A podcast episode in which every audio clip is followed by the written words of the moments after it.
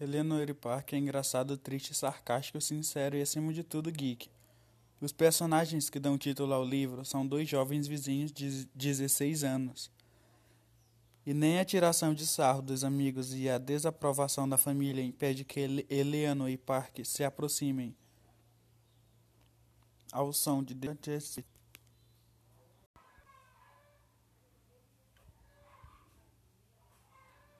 Em uma resenha para New Year Review, ele escreveu: Helena e Park me lembrou não apenas de como ser jovem e estar apaixonado por uma garota, mas também de como é ser jovem e estar apaixonado por um livro.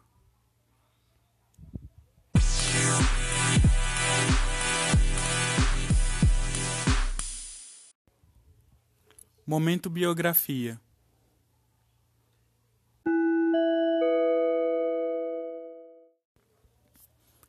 Raybon Rowley é uma autora norte-americana de livros jovens adultos ou adulto contemporâneo.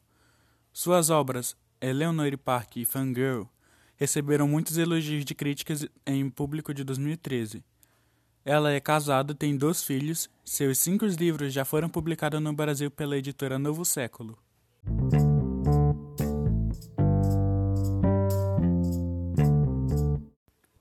Quando Helena, a garota mais nova, entra no ônibus escolar, é recebida por comentários sarcásticos e risadinhas por causa de sua aparência diferente. Ela tem um cabelo ruivo, cheio e usa roupas largas e masculinas, com acessórios nada normais, como gravatas. Ali, a... acabando se sentando ao lado de Park, e é essa situação embaraçosa que os dois se conhecem. Influenciado por esse clima, acaba não simpatizando com a Gadiato, mas no dia seguinte os dois vão se aproximar aos poucos. Graças ao fantástico mundo dos quadrinhos e da música, a história se passa nos anos 80, se tornam amigos e acabam sendo.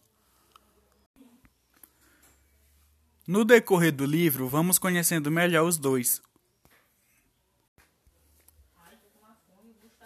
Ela é uma garota forte que não tem vergonha de dizer quem ela é. Mesmo tendo uma vida muito conturbada, sofre bullying na, na escola e tem de conviver com um padrasto autoritário e sem noção, e uma mãe submissa e fraca, pai ausente e irmãos que não a entendem. Já Park tem uma família e vida perfeita.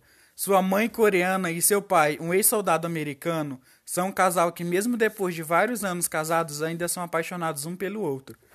Park tem também o irmão mais novo, Josh, que não é muito é, explorado na trama.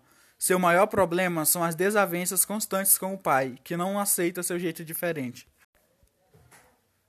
Foi difícil e ainda é difícil decidir o que eu senti lendo esse livro. Foi um misto de emoção tão grande. Sabe quando você quer entrar na história e interferir?